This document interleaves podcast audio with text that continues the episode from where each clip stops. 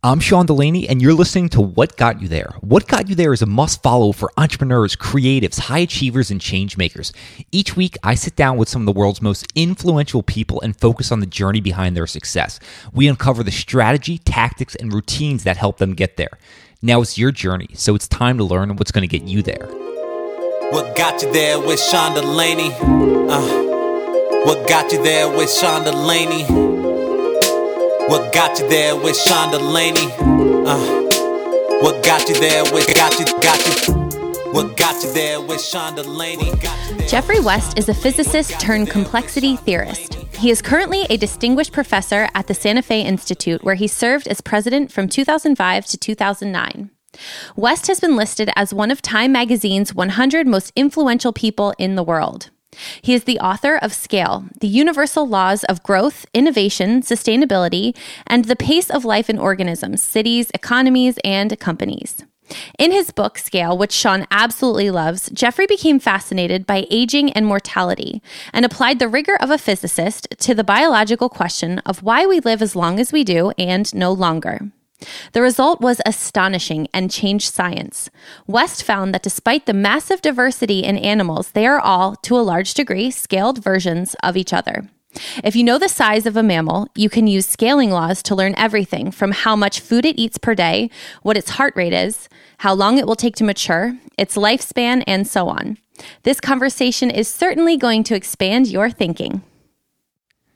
Hey, it's Sean. And before we get started on this week's episode, I wanted to share what I've been working on behind the scenes for the past few months, and that's my new technology job hiring startup called Culture Finders. Culture Finders is here to save the millions of people from working in jobs they hate and dread going to every day. If you've ever been in a job you can't stand or hired someone who looked great on their resume, but turned out not to be great and destructive to your company's culture, then listen up because Culture Finders is for you. Culture Finders is a technology backed talent matching service that connects job seekers with employers based on optimal culture matching so both parties can seamlessly merge together. When you create a profile, you'll receive your culture connection score and get matched with your dream company based on maximal compatibility and shared interest. To create your profile, all you have to do is play our fun brain games, uncover your unique personality profile, and answer a few questions. That's it. You're just a few clicks away from connecting to the opportunity that's been waiting for you. If you're a job seeker looking for that dream job or run a company who wants to save the headache of bad hires, head to culturefinders.com to get set up with your culture connection score today. That's culturefinders.com. Geoffrey West, welcome to What Got You There. How are you doing today? Very well, thank you. And uh, nice to see you and meet you, Sean. And thank you for inviting yeah. me to your podcast. Of course, this is a true honor. So I actually came across your book Scale um, from a past guest, Michael Mauboussin, and and he oh. couldn't recommend it enough. And, and, so when, when, Michael recommends a book, uh, he's a voracious reader, um, and he says this yes. one really intrigued him. Uh, and I dove into it; I was just all over it. So this, this is such an honor. But I, am always intrigued about people who sustain excellence or do interesting things in their lives, what their backstory was like. And you have a really interesting one. Uh, I heard that your mom dropped out of school by the time she was 13, and your father was a gambler. Any lessons you learned from your father being a gambler that stuck with you throughout life? That's an interesting question. Um, uh, I think the lesson was, and maybe I react overreacted, was uh, because he was a gambler, and uh, for most of my growing up years, um, it meant that our um, financial fortunes uh, were how shall I put it, unstable. um, so, um, and uh, that often caused a lot of stress in the family, obviously. And so, my the lesson I learned um, was to be probably more cautious than I need have been. That is, not to go that route.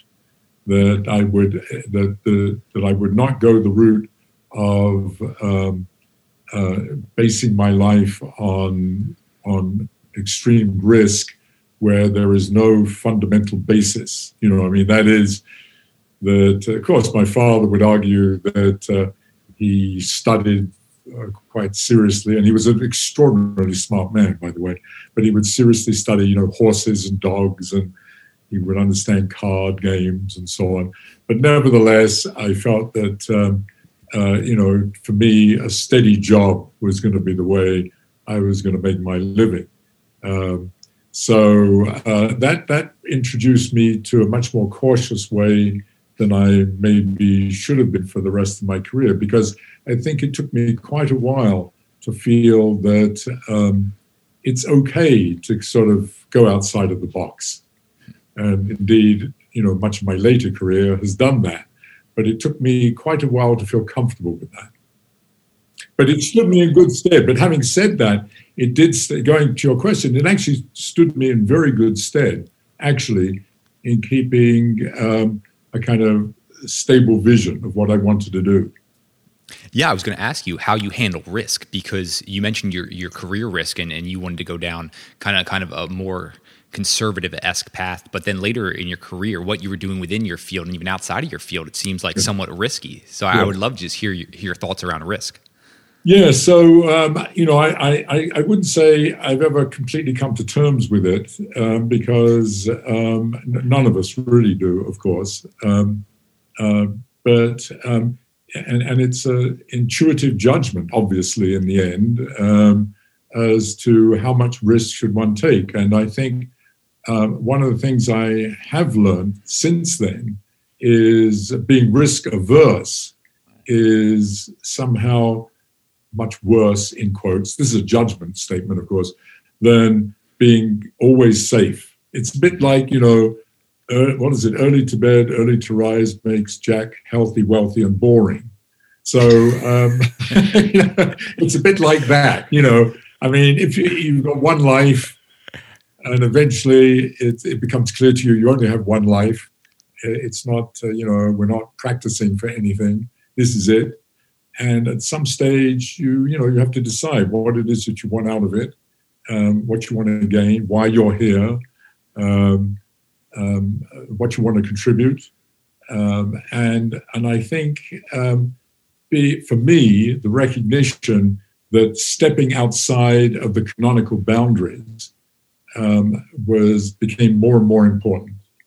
And uh, in order to feel that I was living, I mean, that was just for me. Indeed, I don't, I don't profess that that should be true for other people necessarily, but for me, who had been quite conservative in the early part of my life, um, this was um, refreshing, and it was like a little bit, not exactly throwing off the shackles, but um, it was um, very liberating in many ways. And uh, I began to realize that that was what I had missed early on in my career. And, and surprisingly, way because you know most of my early career was in high energy physics, you know, quarks and gluons and the early universe and so on. And um, I think I would have been more successful in that. Not that I wasn't, I was successful to some extent, of course, but um, I would have been more successful had I been um, a little less risk averse in allowing myself to follow pathways where I would soon think, ah, no, that's just too crazy, and everybody's going to laugh at me and say, you know, Geoffrey West is a complete idiot, and so on. He's gone off the rocker, and um, you know, and I was very much ha- hampered by that. Well, the, the ones around me like call me an idiot at least 12 times a week. So yeah, we, we, can, we, can both identify with that. Yeah, I, I, am wondering yeah. though, you mentioned just finally feeling comfortable taking off the shackles. Um, was, was there a specific moment that led to this or was this just a, a gradual thing you felt more comfortable with? No, it was gradual. I would say it was gradual. It was definitely gradual um, and uh, almost serendipitous, but it happened, um, you know, in spite of myself, so to speak. You know, it, it uh, it, it, was one of those cases where you could ascribe it to the mysteries of the unconscious. You know, this this uh, I mean, I don't. It, this, this image of oneself that there's the conscious self and there's this other bit that is sort of helping to drive the system and which you're not so aware of and uh, somehow that part was wiser than the conscious part in retrospect I'm actually really intrigued by this the mysteries of the unconscious. Is this something that, that you actively think about or at least even try to tap into at times? Yes, in some ways, um, I do. I'm, I'm uh, um, I've always been intrigued by the psyche, by you know the mind, consciousness, and so forth, as I'm sure most of us are in some form or another. Um, and uh, part of that has been enhanced because I'm married to and have been married for a very long time to a woman who has is a Jungian psychoanalyst, and uh, so she's very much that way. Yeah. Um, and, uh, and, and in fact, I've, we we have interesting uh, arguments and argument discussions uh, about these questions. Um, and uh, but um, yes, I, I, I recognize the role of the unconscious, and um, and and and I'm very open to allowing in, intuition to play a role. You know, I mean, for example, um, you know, we're all familiar with this in a way. You know, sometimes you have big decisions in your life: what job to take, uh, do you want to make a move, or um, uh, whatever, buying a house. I don't know. And and what I have discovered, especially the big decisions, as distinct from the smaller decisions, is that I am, you know, since I'm a physicist, mathematical physicist by training, I, I study um, the details of the problem, whatever it is, and I sort of had to do the pluses and minuses, the costs and the benefits, and I work it all out. And on small matters, like um, buying even this bottle of ink, I will spend a lot of time figuring out what is the best. And then I'll make the decision based on that. But when it comes to the big decisions, one of the things I've realized in my life is that yes, I do all that, but when I actually make the decision, it turns out to be my intuition, my unconscious that I allow to come through. And often it's one that is at odds with these, um, I'll call them calculations, if you like, the kind of analytic way of thinking. Um, and that has, and what I've discovered in my life is that that has actually stood me in good stead even though, and this goes to the risk question, by the way, even though in doing so, one often feels, oh my God, what did I do? That was really stupid. It's obviously not the right decision. A kind of a, a little bit of buyer's remorse feeling. And then just saying, then shrugging my shoulders and say, I'm sure it'll work out okay. And I would say in, in almost all the major decisions of my life, that has proved to be um, the case. So, and I, there's no formula for that, of course. I mean, and so it's it's hard to, um, you know, it, it's hard to make that more articulate than saying that it is intuition and the unconscious at work, whatever that means. exactly. Do you think your conviction in the unconscious has gone up over time after some of these decisions you said that at first you had that pit in your stomach feeling and they, they turned out to be better and that's why you have more conviction towards well, it now? It's, it's also related to something else that I think many scientists and, well, others, other thinkers, so to speak, um, uh, experience.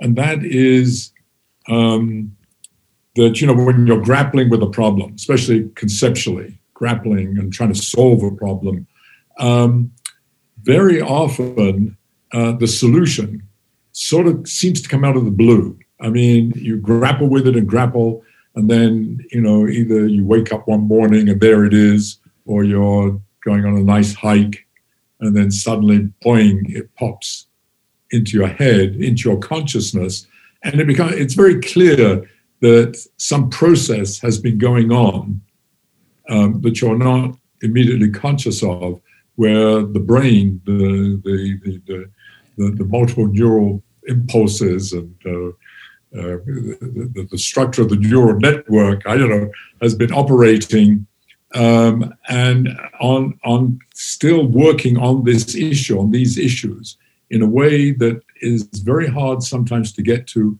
consciously. So I've had that experience many times, and I and certainly colleagues and friends have had similar experiences. So there is something going on there which is extremely hard to identify. And of course, it brings to the fore the big question of, of course, what is consciousness and of course, the structure of the brain and how does it work and what is thinking and what is mind and all these other big questions about which I don't have very much more to say, to be honest. even though I think about it.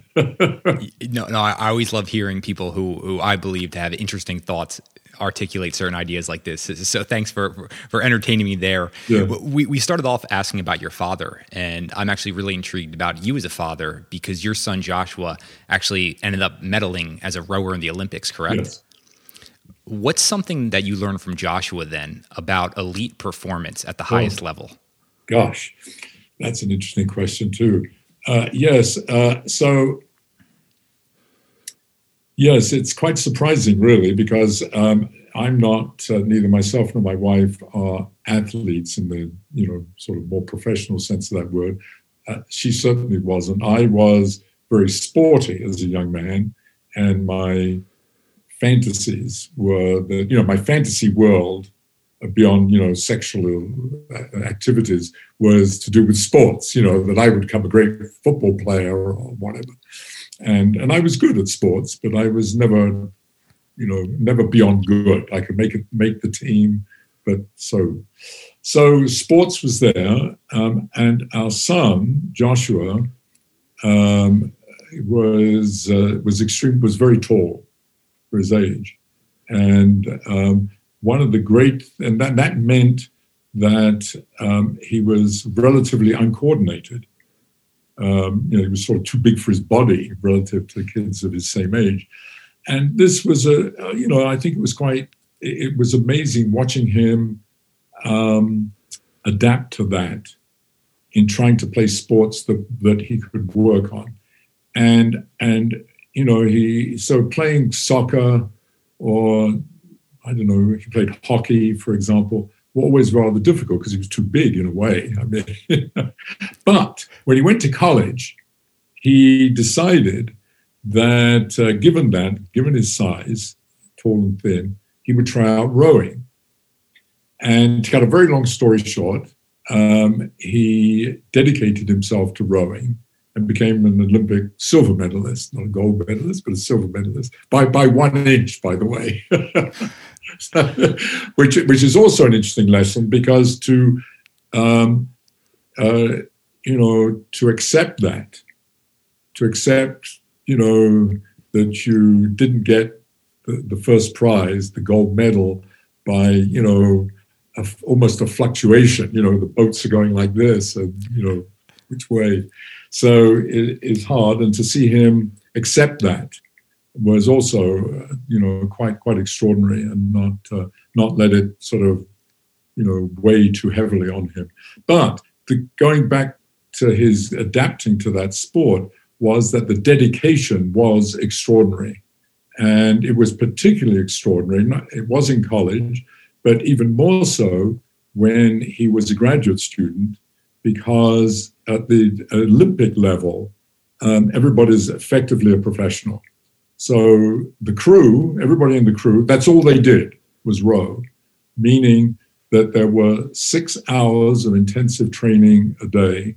And rowing is considered the most intense of all sports, actually, because it's a full body sport. Um, and the um, uh, amount of your metabolism is the highest of any sport, possibly with the exception, or equally so, with um, cross country skiing, interestingly enough. But um, so there was this extraordinary dedication to that. But he was a graduate student at the same time doing his PhD. And um, he was then running a lab. And so he would get up, you know, at six in the morning, go and had to drive um, uh, about 40 minutes to the training place, uh, go on the river, train, go on the river, uh, train for six hours, uh, get back, um, have lunch, a late lunch, um, then go into the lab and work till eight o'clock, eat some something, some excuse for a dinner, and go to bed. And go to bed at eight and get up at six. And that's what he did. That was his life.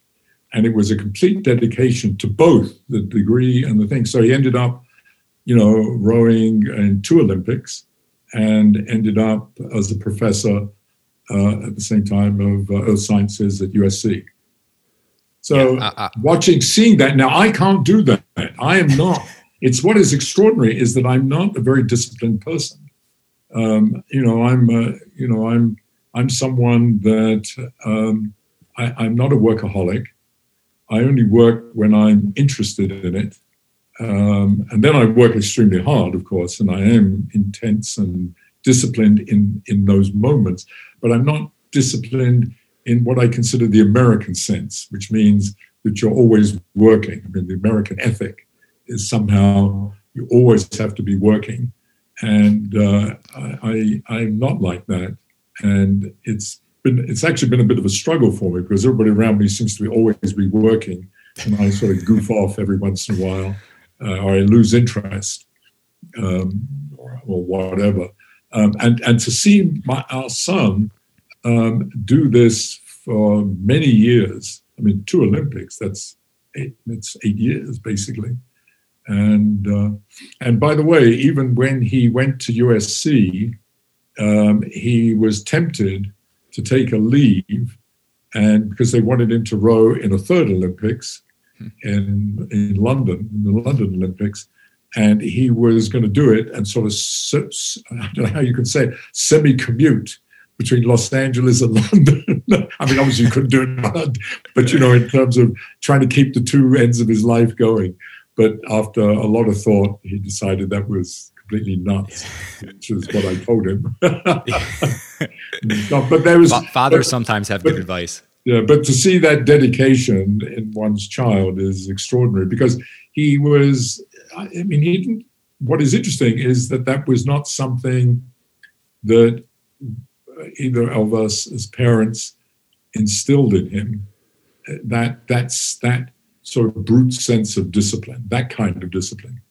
We did in terms of the one thing I've always um, um, sort of tried to tell our children and all my students and postdocs is that um, you do have to be disciplined if you're going to succeed in terms of, you know, there are certain things almost like learning your times table. I mean, which kids probably don't do anymore. But, you know, there, there are certain things that you just simply have to learn and know like the back of your hand. And you have to do those. And it doesn't matter what great thoughts you might have and what great fantasies about what problems you might solve. Unless you have the tools at your disposal, you're not going to be able to solve them. And, uh, and that's a lesson of life, I think, in general. And one of the things, I feel like an old fart now because one of the things I feel is we're losing is some of that. I feel very, very, almost Victorian in my way of thinking, but I see that around me. Not that the people, you know, the young people around me are just as smart as young people always are, and uh, they're very accomplished. But I don't get the sense of the same kind of discipline in that sense of learning tech. And part of that is maybe because of the ease of computation that the the you know the computer has rightly and wonderfully relieved us of a lot of drudge work. On the other hand, one of the weird things about some of the drudge work, even though it's drudge, it forms a way of thinking in your brain. It forms pathways in your brain. And I feel some of those are sometimes missing. Um, that's purely my own, you know, anecdotal experience. I mean, I may be completely wrong if people actually study that. But that's my own um, feeling um, uh, as I see young people today. And certainly the lessons I've learned and uh, what I've tried to instill in younger people that having this having this groundwork, you've got to build on something.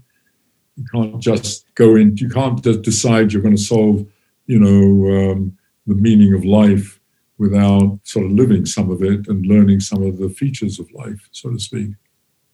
Yeah, Geoffrey, this is really interesting. I'd love to hear your articulation on how you view potential second and third order consequences of this. Um, you mentioned just the overall ease of computation now, and if there's the lack of discipline early, what do you think like this should look like moving forward? Then, well, uh, I think it's coupled also with something another phenomenon which you know is all very familiar with, and that is the pressure to be not just specialized, but to kind of be specialized, specialized. I mean, that we all have to be, uh, you know, you have to be an expert in one very specific thing. I mean, and that's the, the way one succeeds. Uh, the reward system uh, in um, in academia, which is what I'm most familiar with, of course, is very much that way. But my impression is, in the business and corporate world, it's quite similar. That uh, you know you have to have something associated with your name that's very special. Um, and the big picture, and thinking broadly, um, even though most people, I think most people that are interested in ideas, have that in their younger years. That sort of gets beaten out of them in terms of the um, the reward system, and uh, that coupled with this kind of um, re- release from having to know some things because I can Google immediately. I can go on Wikipedia and get some, you know, some semblance of what the idea is I'm thinking about or the, the, the answer to some simple problem. Or, uh, you know, I can do some calculation. You know, it, it reminds me of uh, years ago when um, calculators started to come in first. So this is, you know, it's hard to believe it's not so long ago, you know, that the first sort of handheld calculator, let alone an iPhone, came in. Um, but you know, you you go to a store, and uh, you know something would cost uh, um, uh, ninety eight cents, and in those days we still used real money. Of course, we used the paper. You give them a dollar, and the young person at the uh, at the register would then have to work out on the register a dollar minus 98 is two cents before and I give me the two, you know, not not being able to calculate. I mean, which was astonishing to me. I mean, I maybe I'm slightly exaggerating, but not by much. And that became more and more common. Well, okay, okay, you don't really need that, obviously. Um, but you know, there's a way of thinking that that engenders, and that's the point. Being able to subtract maybe two from a hundred, yes, but being able to subtract 14.5 from a hundred is actually a useful way of thinking, you know, to be able to do that. And so losing that across the whole spectrum of things that computers and uh, have allowed us, this, this laptop has allowed me to do, um, makes one, it, it, it potentially introduces lazy thinking, I think. Now, I may be wrong in that because it also gives you this incredible power. I mean, absolutely extraordinary power to do other things. So there's clearly trade off. And, um, but my concern is um, more and more we're going to lose uh, the power of understanding things conceptually, the idea that there are principles involved, um, that there are generic ideas and so on. And, and the latest version of that, of course, is AI, which, of course, is fantastic. I mean, it's going to do some marvelous things. But it means, in a certain sense, if I may be exaggerating, you don't have to understand it. It's just there, and the, you know, just say that's in the data, and you turn the crank, and out comes a solution, kind of thing. You know, this is what you have to do to stop uh, to, to reverse global warming. This is what you have to do to not have a pandemic. Put in the data, turn the crank, and it comes. Wow, that's. I'm kind of nuts, of course. Um, but in many things, that kind of shoving in the data and turning the crank with some you know, other bells and whistles um, is extraordinarily powerful. So yes, let's let's exploit it, and we are, and it will do wonderful things. But let's be very careful that we don't destroy, you know, several hundred years of analytic conceptual thinking and ways of thinking. Um, so that that's what I'm concerned about. Now that may not happen, but that's my concern. Well, I'm really intrigued to hear even you articulate a little bit more about your useful ways of thinking. And correct me if I'm wrong here. I've kind of taken you to be a, a very good first principles thinker, and I would love when you come across something new, a new topic you're going to explore. What does that process look like for you? Oh boy. Let's see. Well, first of all, you know, as you know, I'm a physicist, a theoretical physicist, and physics is maybe the quintessential example, of course, of, of analytic thinking, or at least um, the way a, a, a, paradigm or a structure for attacking a problem. And um, it, it, it, has several features which are um, powerful and important. One is, first of all, um, not to be overwhelmed by the details and to think through, and this is hard, of course, um, what are the essential features and the essential variables, um, the essential drivers of what's going on. Um, you know, so first we're trying to isolate that. And then I think the second part of it is to put that in, in both in, for one of the better phrases, I'll put mechanistic terms. You know, what is where where is where, if anywhere, is cause and effect here? What is what is prime? What is primary here? what is secondary?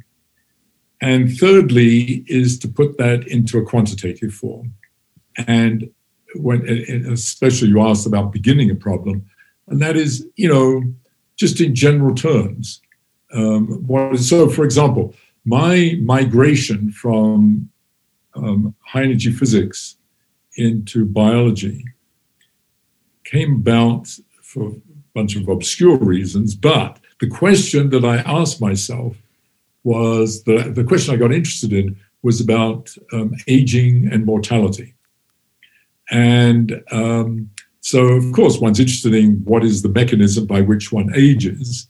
Um, but the, the question going to this third part, the quantitative part, was to ask the question what sets the scale of 100 years? Why is it that, you know, you and I are destined to live of the order of 100 years? You know, you're not going to live, uh, you know, hopefully uh, you'll live to close to that, but you're not going to live much more than that. Doesn't matter what human being you are, doesn't matter how good the medicine and healthcare is. You know, um, the oldest living person ever was 122, um, and that was extreme. So, um, you're not going to. So where does that number come from? Why can't you live for 500 years or 5,000 years? So, so asking those kinds of questions um, are, are sort of the, the framework that I um, initiate in thinking about problems. Is first of all, as I say, just going back to ask what are the essential features, like in this one, you asked about aging.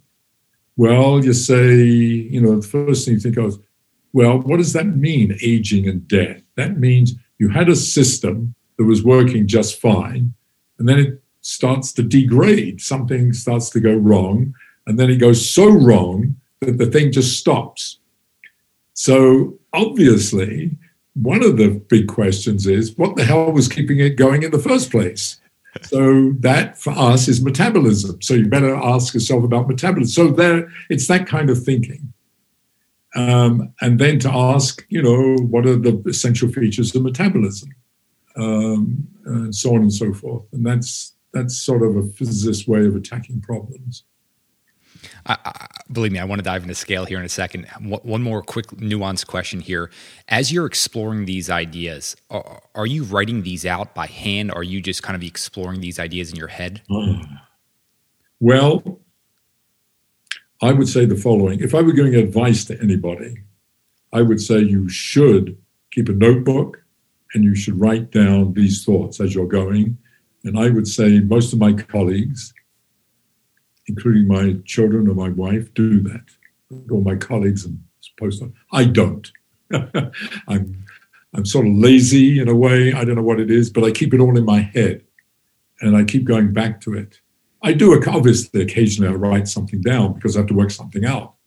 Um, you know, there's a calculation that needs to be done, and um, uh, so and at some stage, obviously I do because eventually it becomes a serious um, a serious problem. That is the problem. My God, this is an interesting problem. I can work it out. I can solve it.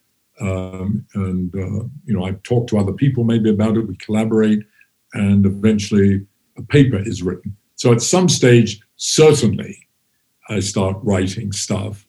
but I don't do it in a systematic way, keeping a notebook. You know, if you're an experimental scientist, it is what is word de rigueur. You have to keep a notebook. You keep a notebook of every detail of what's going on, much like a doctor does with a patient. Yeah, and, and I think that's very good practice. And I must say, um, you, have sort of touched a slight nerve here because I've always felt that's a failing of myself, that I wasn't more rigorous. And it goes, by the way, back to this discipline question. I'm not sufficiently, di- I've not been sufficiently disciplined um, to to do that in a way that that um, I can go back and look and so forth. Um, but as I say, at some stage I do do that. Obviously, otherwise I would I'd never write a paper. I'd never get anything finished.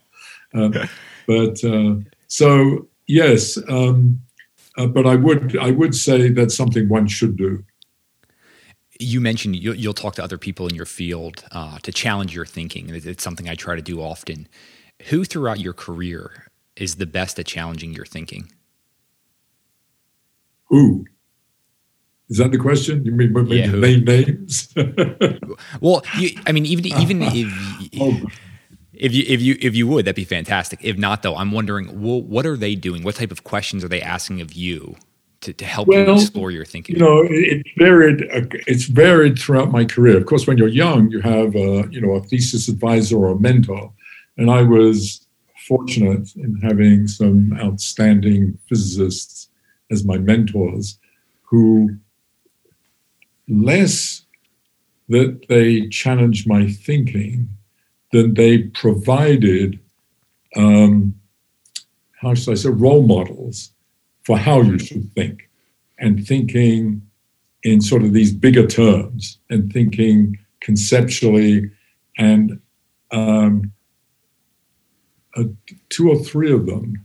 So I can tell you who they are. My, when I was an undergraduate, my uh, one of my tutors was a man named Neville Mott, who won the Nobel Prize in that's metaphysics, um, and um, he. And then when I was a graduate student, uh, my thesis advisor was a man named Leonard Schiff, who wrote a, standard text on quantum mechanics at that time. Um, and um, then when I was a postdoc, I wasn't exactly my mentor. It was partially my mentor, a man named Vicky Weisskopf at MIT.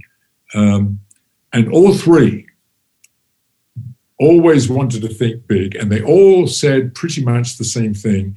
They presented what is really the arrogance of physics that you should be able to work on any problem. That's what you're being trained for. You know, just any problem, you ought to be able to think through how to attack it, to set it up so that it can be solved, or at least attempted to be solved, and so on. So they were extremely important. So it was less that they challenged me. The challenge was, of course, that I didn't think in those terms. You know, I mean, I just thought I was still thinking as most students do in solving problem sets. You're given a problem, here it is, solve it. And you know, you know, in electricity magnetism or in mechanics or quantum mechanics, you just solve you know, some are hard and some not. But here, I think, and here's the important point, yes, is that also what I learned from then, and whether they said it explicitly or not, I don't know, but certainly by sort of osmosis was equally important is to ask the right question. And uh, that took me a long time to really understand you know, it's it's the question sometimes as much as the solution that is important. And um, I think in that way they, I was challenged, even if it wasn't explicitly. But later, of course, in terms of collaborations, I collaborated. I, most of the work in my early career was done on my own, but I collaborated with some wonderful people. Uh, but um, I would say that my best collaborations were um, in high energy physics was a man named Stuart Raby, who is at Ohio State now. Uh, that was wonderful. We had some, uh, we did one piece of work that uh, we were super excited about to do with dark matter and something called the solar neutrino problem. that we realized one day that if it were right, we'd get the Nobel Prize. But it wasn't in the end. it wasn't. It was great. It was a wonderful piece of work. But you know, that's that's one of the hard things about being a scientist. Often, I think, is you can come up with it what you think is a great idea, and um, you know, you what you do is correct, but that's not the way nature works. You know, and you have to accept that, and that's hard because you've spent a lot of time, a lot of energy, a lot of emotion sometimes, and it doesn't work. Um, but later, when I switched, uh, you know, this this move into biology, um, the, the, collaboration with uh, James Brown, Jim Brown, who was the is uh, very well known ecologist, basically, um, was fantastic, and that that led me to all the work that to do with scale and uh, scaling in general and so forth. And uh, he was fantastic, and that was um, that was challenging in a very different way because Jim was is an outstanding scientist. He thinks uh, he's he thinks conceptually. He thinks in big big picture terms. He's interested in big questions, um, but he's mathematically challenged relative to a physicist. Obviously, he's a biologist. It's not it's not his training. And uh, and I, on the other hand, um, you know, I, I have um, you know this tool set of mathematics and physics, but I knew no virtually no biology, and so that challenge of there the challenge was of bringing these two different ways of attacking fundamental questions together in a collaborative way, and that was incredibly challenging um, because um, you know um, I had to learn to put what is what may be thought of as sophisticated mathematical derivations into English, so to speak. You know, you know, to explain in very simple mathematical terms uh, what the sophisticated mathematics was saying, and to really get to the heart of it. And that's an enormous challenge. And by the way, it was that experience of doing that of all, it led to the work that the, the, the, work that we accomplished, which I think was a tremendous contribution. But more so, really, to be able to write this book, which is has uh, a book which I wrote um, about many things across the spectrum of science.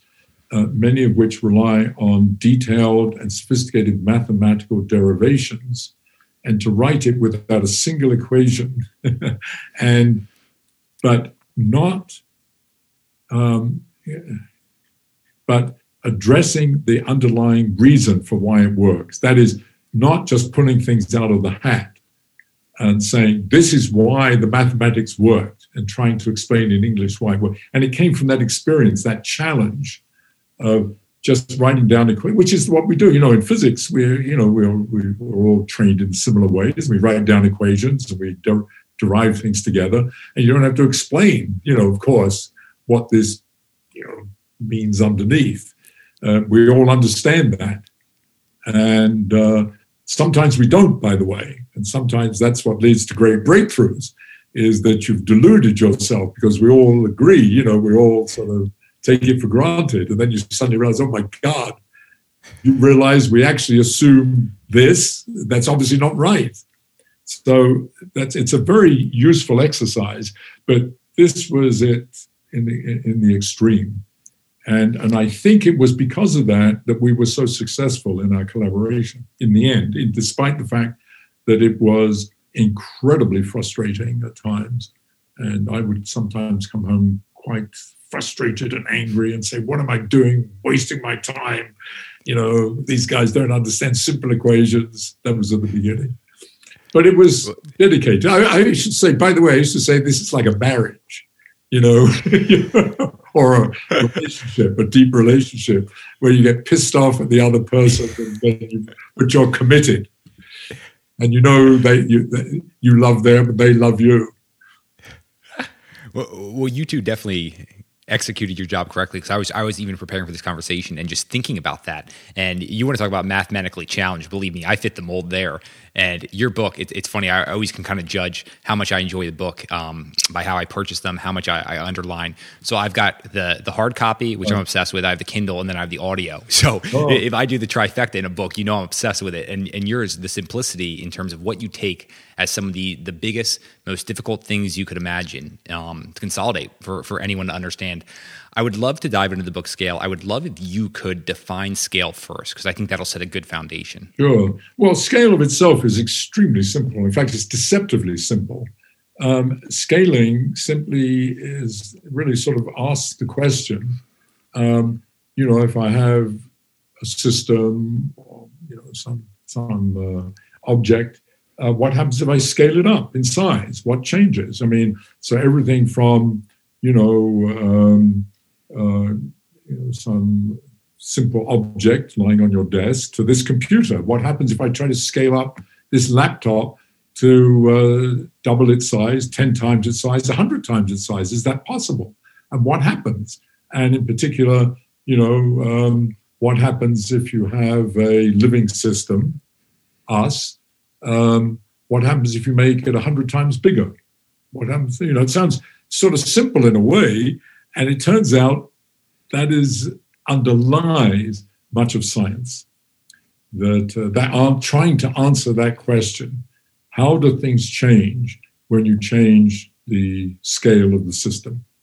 Is um, you know is a fundamental question. I mean, even so, by the way, to the universe itself, because you could think of the universe from the Big Bang as a scaling phenomenon. It started out infinitesimally small and it's just scaled up and, uh, you know, if you understood everything, uh, you would discover that as you scaled up, with uh, the universe being in that little tiny infinitesimal object with all its various components, what you would eventually get are galaxies and planets and life, and then you and me talking. That's what you would. I mean, that would now. I mean, a little obviously a cartoon version of it, but that's the point. It's sort of buried in that question, these huge consequences. So you set out to answer the question: What sets the scale of human lifetime in hundred years? Yes. And I would love for you just even even dive into what your exploration found there. Yeah. So it started out that way um, uh, for a number of reasons, but I got sort of interested in that question um, what sets the scale of life in 100 years? And then, as I said earlier, it became very clear that one, um, in order to answer that question, one has to ask the question what is it that's keeping the system alive? What's keeping us alive? And what's going wrong? You know, what, what goes wrong with that system? So, what keeps us alive is metabolism, meaning that we eat, we metabolize, so to speak, we digest the food, and send energy through to the cells. And that's the system we have, uh, basically, um, in, in, its simplest form. And um, uh, and so when I started thinking about it, I started, I learned something extraordinary um, because um, that um, early on in biology in the 1930s, a man named Max Kleiber had um, systematized some data on metabolic rate, which means, roughly speaking, how much food you need each day to stay alive. And what he had discovered, if he plotted um, the metabolic rate versus the size of an organism, now he's looking across multiple organisms, um, that um, he found a very simple result. Now, this was very surprising, and I'll say what the simple result is in a moment. But um, he found um, it was surprising because, uh, after all, we believe in natural selection. We believe in evolution by natural selection, meaning that um, not only does the entire body, but every subsystem, every organ, every cell type, every genome in your body has its own unique evolutionary history. Everything is historically contingent. And it's all happened by these random processes, survival of the fittest, and all the rest of the stuff.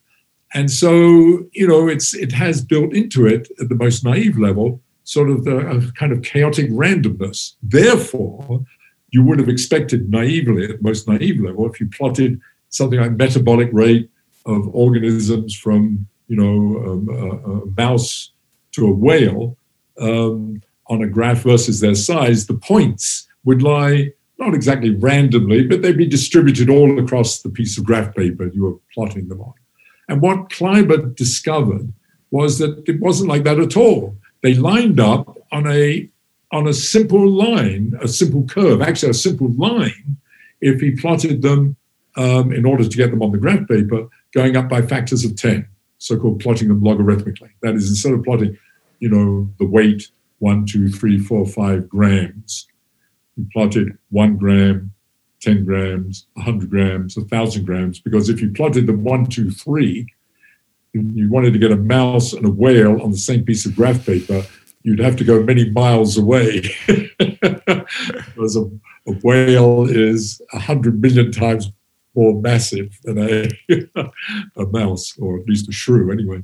So the point was, the point of this is that you saw this unbelievable simplicity um, in the extraordinary complexity of life. I mean, metabolism is maybe the most complex phenomenon in the universe. That is, you take you know, stuff and you make life out of it. That's what metabolism sort of naively does. So, um, so the other thing that he discovered was the slope of this line, when plotted in this logarithmic way, was um, very, very close to the number three quarters, which was also weird. Um, now, subsequently, um, with um, the, the uh, analysis of billions and billions of data, basically, um, people plotted all physiological variables, you know, heart rates and lengths of aorta and diffusion rates of various things across membranes and so on, all kinds of things that you can measure. Uh, life history events like how long does it take to mature, how long you live, and so on. All these various things. And they all showed the same thing. They all had a similar simplicity in how they scale. And not only that, the slopes of all these lines was always a simple multiple of one quarter. So metabolic rate had the slope plotted this way, three quarters. Heart rate had a slope of minus one quarter, the minus meaning the bigger you are, the slower the heart rate, actually, um, and so on. And lifespan um, seemed to scale with a slope close to one quarter. So there was this weird thing, and there were maybe 50, 75 of such graphs, but they all seemed to have this one quarter built into them. So this number four seemed to play a determinant role in the structure of life on the planet. And that is extraordinary. And that was that that that's called quarter power or allometric scaling and that was a big mystery. And I sort of stumbled across this in thinking about aging because lifespan and met- metabolic rate, metabolic rate both had these properties. And so the question was, where in the hell does this come from? Because if you could understand where it came from, um, what, then maybe you could understand uh, something about aging and lifespan and understand where this 100 years came from. So that was my sort of eventually my strategy. And so I started working on that. And the first thing you realize is, and I didn't say this, that um, these scaling laws are for all organisms. It's not just mammals, but it's also true for insects, uh, birds, fish, crustacea, plants, trees, whatever. They all have their, in other words, in of their sort of engineering structure, they all seem to obey the same scaling law. That's pretty weird because we're not a tree. you know, we, we move around. We, I mean, obviously we're not a tree. I don't know. Um, yet we satisfy the same scaling law. It, it was quite extraordinary. So there, whatever the underlying reason for this, it has to transcend the evolved design the evolved engineered design that we have. And so, what that led me to realize was the thing that underlies this is this that's generic to all of life. And just to jump ahead, all of life, including so, our social life, um, and that is networks. that it must be something to do with the mathematics and physics of networks because all of these systems have one thing truly in common, and that is they distribute energy and information via networks. Not only that, these networks tend to be hierarchical, like your circulatory system goes from your heart all the way down to capillaries and so on, or your brain. If you look at your brain, it has a similar kind of structure. So to now to cut a very long story short, that taking that idea, thinking about some general properties of networks, working with Jim and Brian Enquist, who's now himself a well-known biologist. So we we were able to derive the origin of the scaling laws, and in particular the origin of the number four um, for uh, these uh, for you know different forms of uh, life, and uh, that was published in a series of papers in the 90s, and um, we went on in various forms to extend it to, in terms of its ramifications. So things like growth. Can you take this idea? You have a theory. And this is one of the great things about sort of a physics way of thinking. You have a theory, it's quantified, it's mathematized, and it has it relies on general principles. Those general principles were to do with the networks. You take those and you apply it to different kinds of situations. One of those being growth, what, what how did its growth determined? Well, that was rather simple in this framework. You, you metabolize what happens to that energy. It gets, when it goes to the cells, it gets allocated between maintenance, it repairs damage and replaces cells that have died, and then it grows new ones. So you have to put that into mathematics, and that's all controlled by the flow through the networks. So you put that in mathematics, and amazingly, out of all that came, you know, understanding of growth curves, and in particular, why it is we stop growing. Because it's pretty weird when you think about it. You eat voraciously when you're little, and you grow quickly, very fast, almost exponentially. Uh, and then gradually you stop. By the time you're, you know, 17, 18, if you're a human being, you basically stop. And even though you keep on eating, you don't grow. I mean, you may get a little fatter and so on, but what's called ontogenetically, you don't grow. You stay pretty stable and then you die. and why is that? Why is it that suddenly, you know, now you, you know, the pat answer would be, might be, well, the genes turn it off.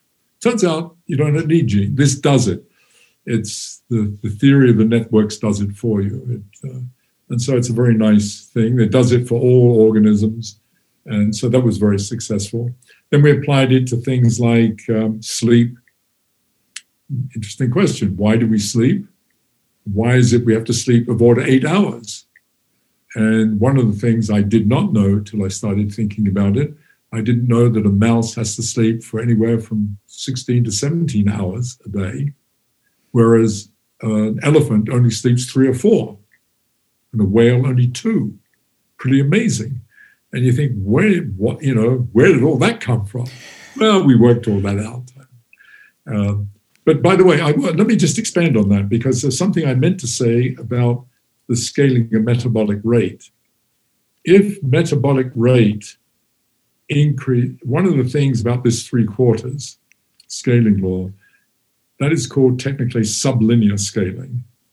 And if it were linear scaling, it would say if I double the size, I would need twice as much energy, which is at the most naive level what you would expect. If I get twice as big, I have twice as many cells, I need twice as much energy, obviously. No, it's not true. You actually only need 75% more energy, is what the scaling law says. And it says that's because of the efficiency of the network. So the bigger you are, the more efficient you become, meaning the less energy is needed to support each cell. So each cell is working less hard in you than it is in your dog or cat, but your horse's cells are working less hard than you, yours. Um, and this goes directly to both lifespan and sleep because if your cells are working less hard, they're creating less damage. They're, they're not working as hard. The engine is turning over much more slowly. Um, so it can live longer. So you live longer. And in fact, that's the origin in the end of why big things live longer, the origin of the scaling law for, for sleep. And if you work it through to give you an idea why it is it might be about 100 years why uh, for our lifespan. Contrary to that, you can argue about why sleep um, goes. The sleep is weird because almost all time scales in biology um, increase the bigger you are. You live longer, things take longer to develop, and so on. Everything slows down. The bigger you are, everything slows down in a systematic, calculable, predictable way governed by the dynamics of these networks. Um, but one of the weird things is that sleep is one of the time scales that goes in the opposite direction. The bigger you are, the less sleep you need. So why is that? What, what's going on here? And the, the point is that you recognize the following. So you have to first of all have an idea why do we sleep? So that is to do with our brains. Because, you know, I said a moment ago, the, the reason from this viewpoint, the reason you age and die is your cells are working and they're creating damage. And it's that damage, that eventual accumulation of damage, even though you do repair yourself, but you, you I mean, you cannot repair yourself faithfully. It, it's too expensive, so to speak, to repair yourself precisely. So gradually the system degrades. And that's the basis of the theory of aging mortality. But um, uh, the one organ that better not degrade very much at all is your brain.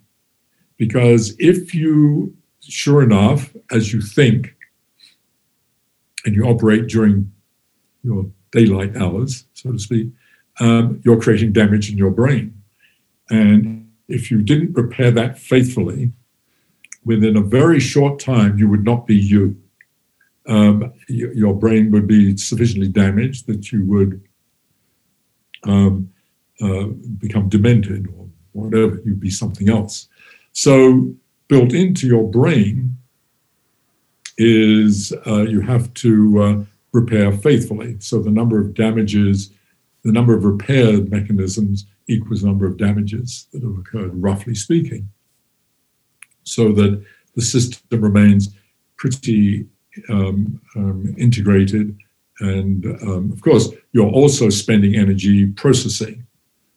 So, um, so, so, what is interesting about that then is that um, uh, if you do that, then um, of course the the amount of energy that you're putting into your that's why. Oh, by the way, that's why of all your organs in the body, your brain per unit mass spends much more of your metabolism is going to your brain than it is per gram of tissue in the rest of your body. You're spending a huge amount, relatively speaking, you're spending much more energy keeping your brain in this sort of integrated state, in this uh, repaired state. So um, if you take that idea, then um, uh, what you learn is, of course, that um, the bigger you are, um, the, the, the less energy is needed to keep this repair going because there's uh, this this three quarter power scaling law, so that um, uh, from that you can derive um, the, an interesting scaling law for sleep and see why it is that elephants only sleep for only need to sleep for a couple of hours and uh, whereas a mouse needs to sleep for 16.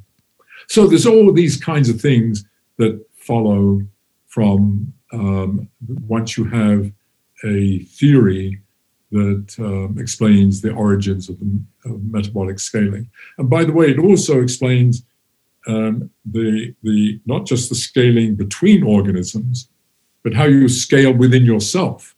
That is, you know, how you go from the aorta down through your circulatory system, for instance, to the capillaries, how that system scales of itself.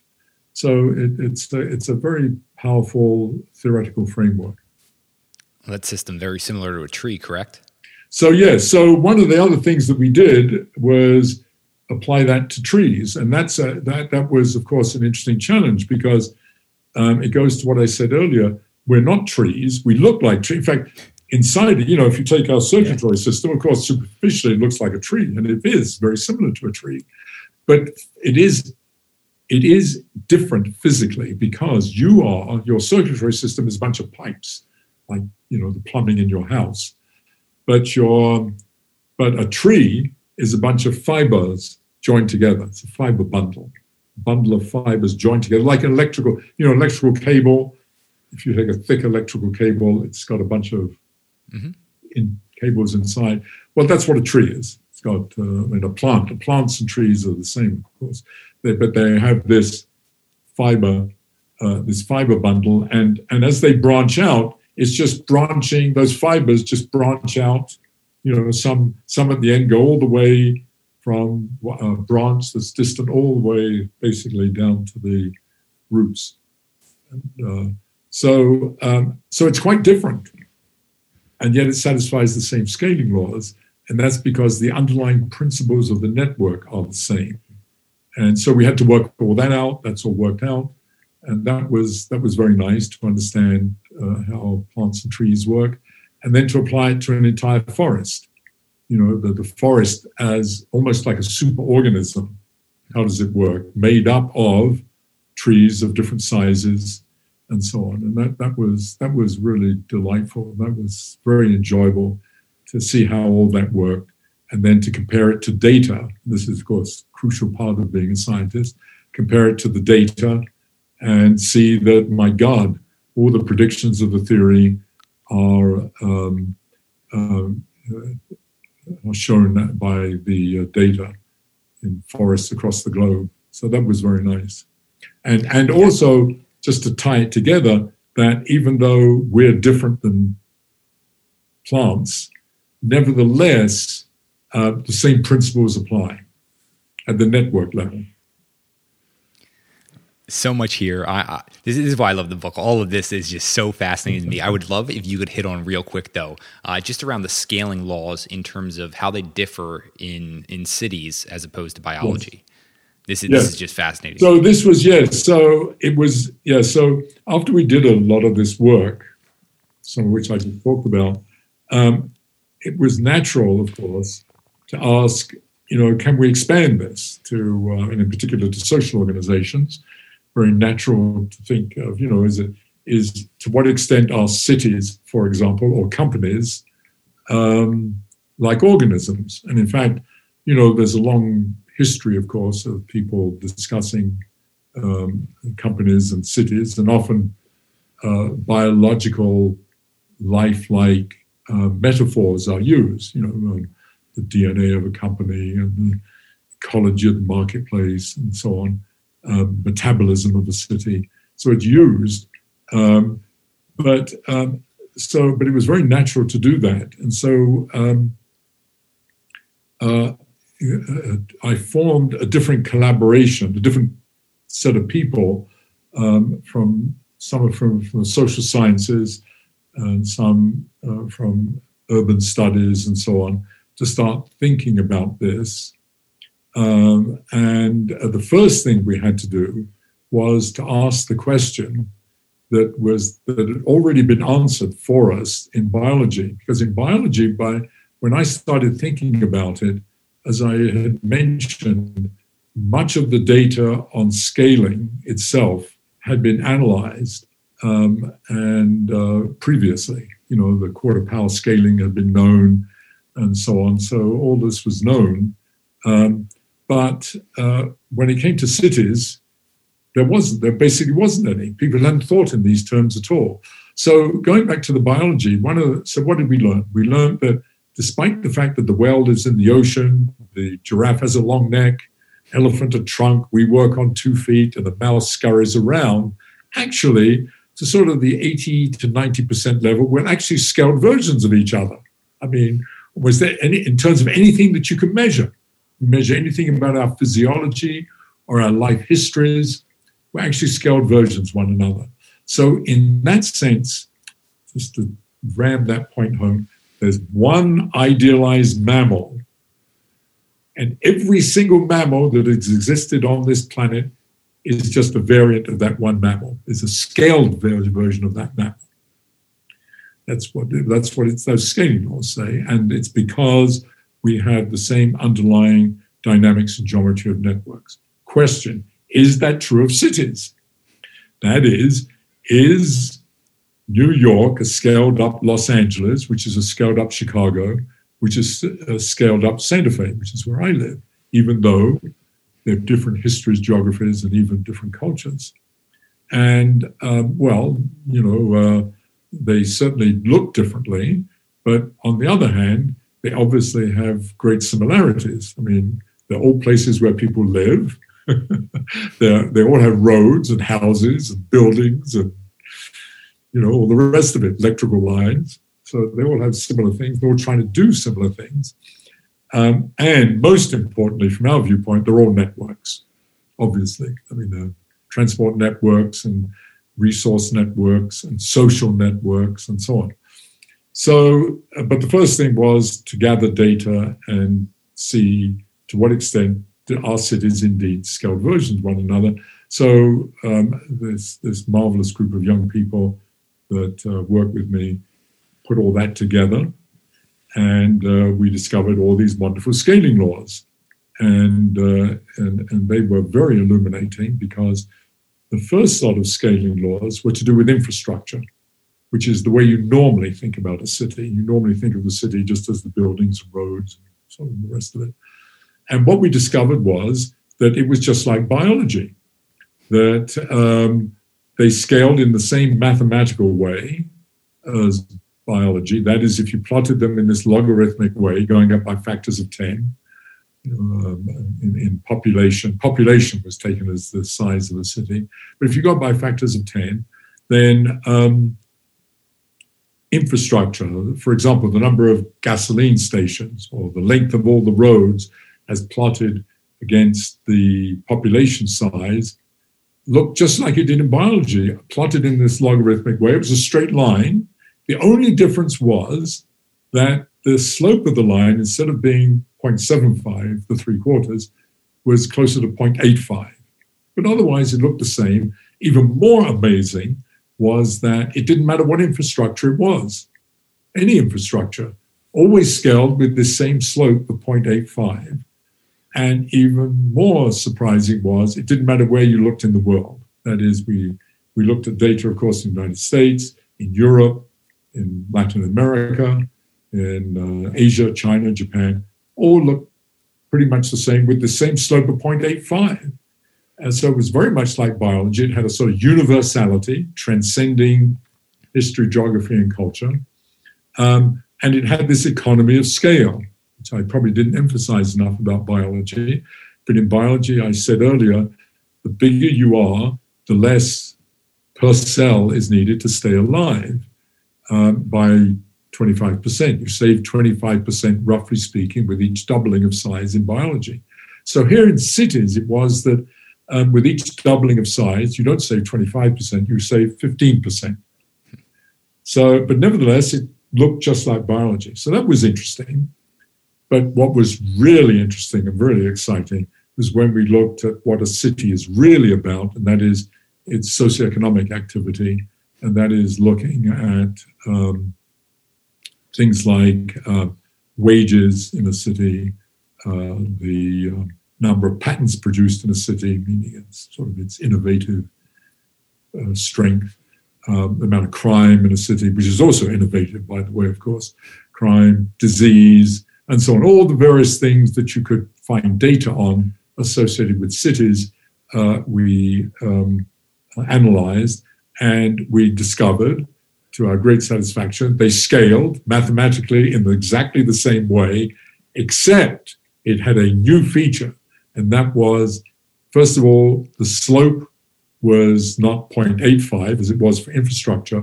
It was 1.15. It was bigger than one. First time we saw something that we called superlinear, bigger than one, which meant the opposite effect to the economy of scale. So, in economy of scale, the bigger you are, the less you need per capita, less roads per capita, less gas stations per capita, the less electrical lines per capita.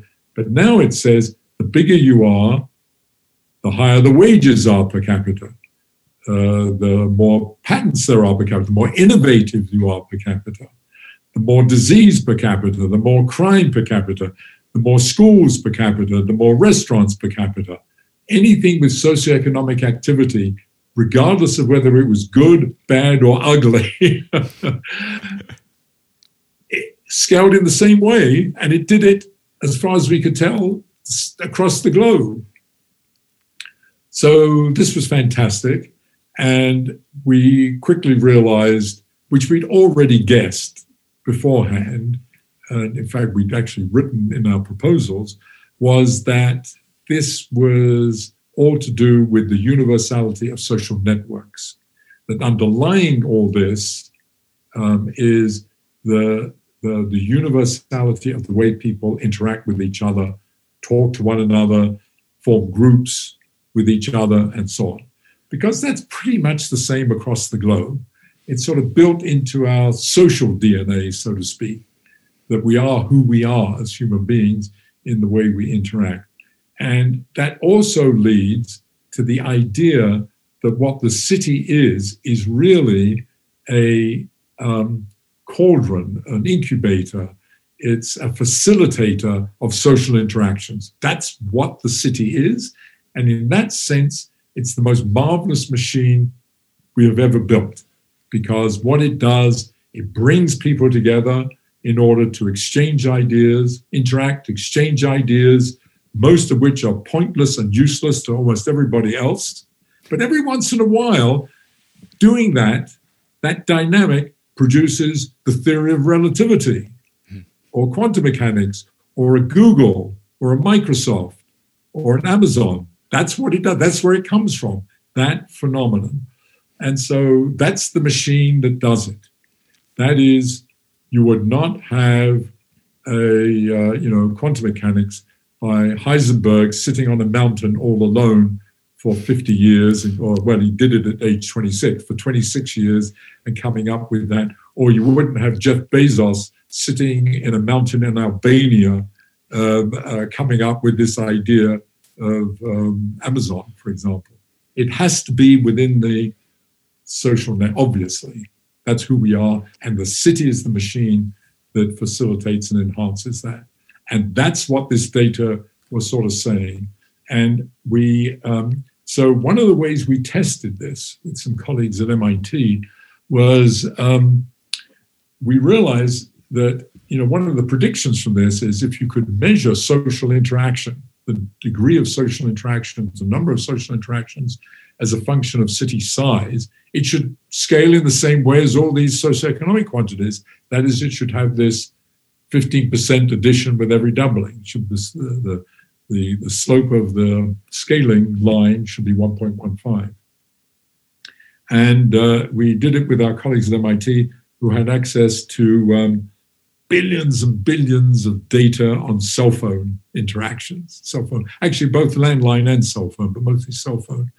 And uh, so this was really big data stuff. And when we analyzed those, to using those as a proxy for people interacting with each other, it turned out it agreed perfectly with That was very satisfying. Yeah, oh, I so, imagine. So um, now, one of the things that is still, the work is still very much in progress.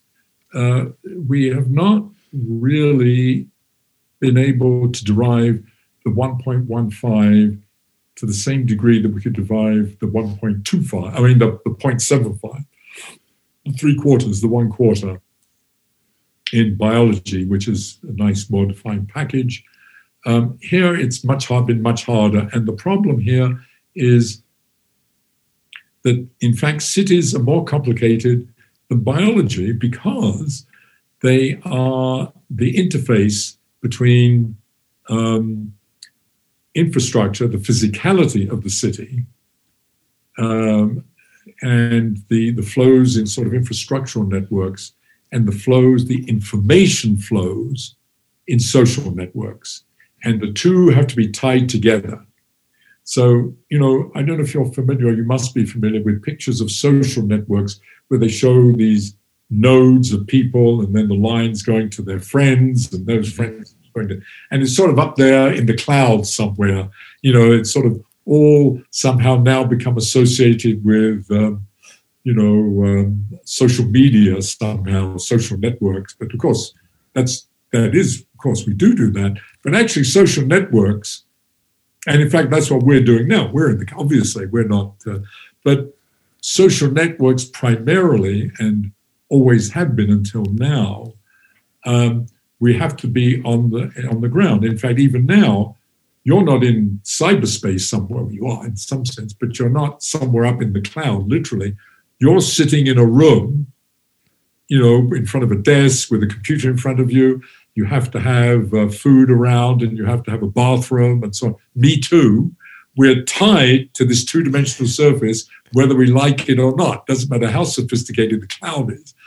So, it, no matter what, in terms of information flow, you have to join the, the flow of information social network to the physicality of the two dimensional surface on which we have to live because of gravitation.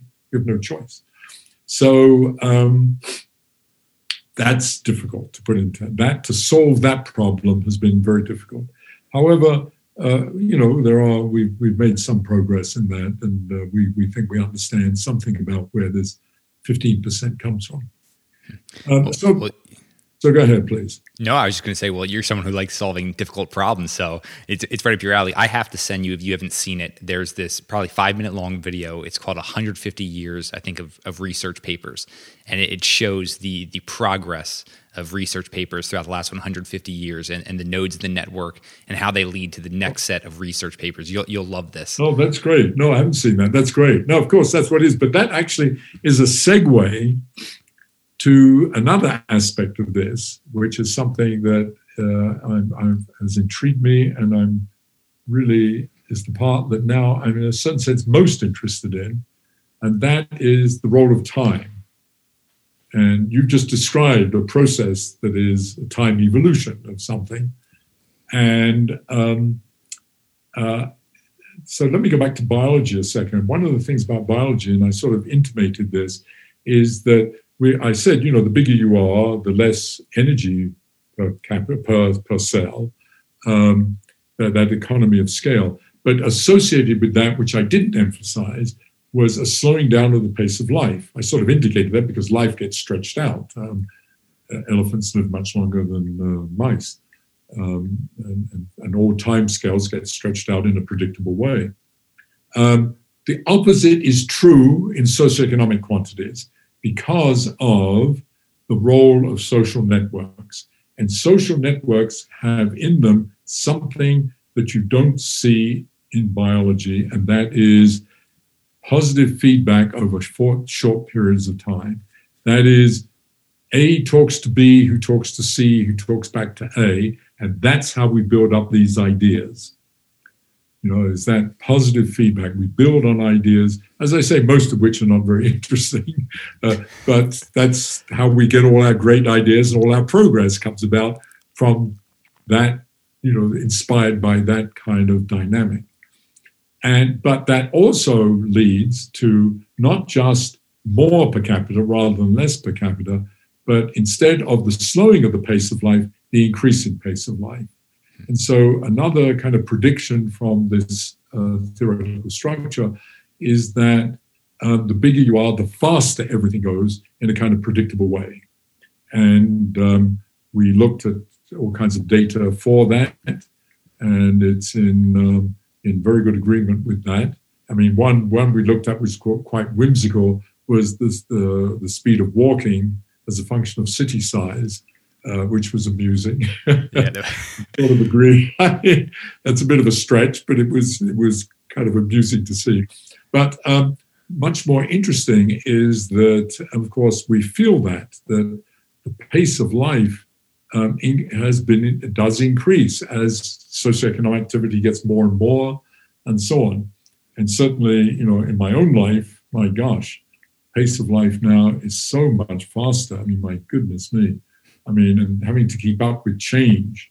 I mean, the fact that, you know, I still operate with an iPhone 6, uh, whereas, you know, most of the people around me, including my children, have iPhone 11s and so on. And they have, and, and they all were ribbing me yesterday because I don't have an iWatch, you know, and, uh, and so on. Well, this is a trivial example, but, you know, um, not only an iWatch, but I don't have, you know, I said, well, if I got an iWatch, I get the $199 iWatch 2 or whatever it is. No, you got to get the, you know, 599 iWatch 8 or 6 or whatever the hell it is. You know, this is nuts, all this stuff. Well, this is just an illustration of what, what we live in. Whereas when I was a young man, young, you know, sure, things change, but it was so much slower. My God. Um, we just talked earlier. I mean, my God, it wasn't that long ago when I remember the first um, Texas Instruments handheld calculator came in, and it was like, well, no, more importantly, was the tech, the one that came in, maybe it was the HP, where you could actually do write a program. I mean, that was extraordinary. That was like, you know, but you know, it took forever for, from when you think about it in terms of modern terms, from having computers to that. Now it took nothing. Anyway, so this is very important. And uh, one of the other things that is one that, that, about the theory that was extremely satisfying is I said earlier, um, when we applied this theory in biology to growth, it um, explained why it is we stop growing. And, and that was, I didn't emphasize this, that's intimately related to the sublinear scaling of metabolic rate, the three quarters, uh, the economy of scale. The economy of scale is the thing that leads to the stability of the system um, uh, after a, a rapid growth phase. And by the way, that plays a very important role uh, systematically for the uh, sustainability of life on the planet, that most things end up being in a relatively stable state, uh, sort of meta-stable state, even though things are changing all the time, of course, evolving, but a relatively stable state, and that's why it's been around for couple of billion years. Now, that paradigm is terrible for our socioeconomic system. I mean, our great discovery of um, capitalism and entrepreneurship coupled with the fantastic exploitation of fossil fuels, has led to this extraordinary quality of life that we have. I mean, my God, that's what it's all due to. Um, and that's great, but we're now discovering we're paying a heavy price. And uh, that price may be the end of everything for all we know. But um, uh, nevertheless, that's what it came from. And that paradigm is built, has built into it open ended growth, not stable growth, uh, stay, um, stability, I should say. And so, um, so one of the nice things that came out of this theoretical framework was that the superlinear scaling that is derived from the positive feedback mechanisms in social networks, the superlinear scaling, when fed into the growth equation, so to speak, gives rise to super exponential growth. That is, you don't stop growing, you keep growing. And so that was wonderful. That was very consistent. And I was very excited about that because it bothered me. I couldn't figure out how this thing could work. But it worked. It all worked. It was very consistent and it agreed with data. But it had terrible consequences. And the consequences were one, I've already mentioned, the pace of life has to continue to accelerate. Things have to get faster and faster. And the second was that the equation for growth had built into it something that is technically called a finite time singularity. And what that means in English is that in some finite time in the future, um, whatever it is you're measuring, the GDP, the number of AIDS cases, I don't know, whatever it is, the amount of crime, is going to become infinite, which is completely nuts, of course. Um, and the theory tells you what happens. The theory tells you that uh, it is nuts and the system is going to collapse. It's going to stagnate and collapse. And the question is, how do you get out of it? well, we know how we get out of it. We have got out of it. Is what you have to do is before you hit this so-called finite time singularity, which may occur in five years, ten years, a hundred years, but it is going to occur in some quote finite time. Before you hit that, you better make a major change. You better reinvent yourself. You better change the paradigm under which all of this is developing. I mean, because you realize that everything that I, when I say the growth equation, that assumes that, so to speak, the parameters of what's happening unchanged during that period. You discovered bronze. so that sets a kind of bronze age. You discover coal. That sort of sets a whole tone, a whole, it dominates everything that follows for a certain period. You um, invent computers you discover the internet. And so these completely then sort of become the dominant paradigm and set the sort of backdrop for everything we do. So it's clear to avoid this collapse, what we have to do is at some stage before we hit the singularity, we have to reinvent ourselves by changing the paradigm, by inventing a new paradigm making a major new innovation. And that's what we've done. And if you look at the data, um, that also agrees with this theoretical framework, both um, qualitatively and quantitatively, in terms of how the speed at which innovations have to come. They have, you have to come faster and faster and faster. And that's what we've done. So, um, you know, the, the economists have, you know, people have been concerned about the sustainability of, of the planet for a long time, um, quite um, over 100 years, but certainly in the last 50 years. And the two most famous were in the 70s. There was the famous Club of Rome studies about the sustainability of the planet. And then uh, there was a famous book by Paul Ehrlich, an ecologist at Stanford, called The Population Bomb and of course, previous to that, there was, of course, Malthus, um, who basically said you can't sustain exponential growth. But they all said this basically. And economists, even beginning back in the 18th, uh, 19th centuries, said, bullshit. Of course you can. You know, that's rubbish. And Malthus got crushed and so on. And so it was when they came back in the 70s, they, the economists uh, said, that's, uh, you know, there's no evidence that uh, where the, the, system will not be sustainable. And in particular, uh, you know, the, the, the main thing that you've completely left out, which was completely true, is that you haven't taken into account innovation. We innovate ourselves out of this. And that was true in Malthus's time. He didn't realize, of course, that there were going to be great innovations in agriculture in response to the demand. And so it was, of course, in um, to these uh, studies in the 70s. And so economists have this kind of mantra that they sweep all of this under the rug and say, well, we just innovate ourselves out of it every time. And of course we will, and we have. And uh, it, it's kind of, it's almost like supply and demand. Um, and I agree with that, by the way. That's completely correct. I think all those previous things were wrong. But there's a price you pay for that. You don't solve the problem by innovating. What you are doing is postponing the problem because you're going to have to do it again, and they agree, but you're going to have to do it faster.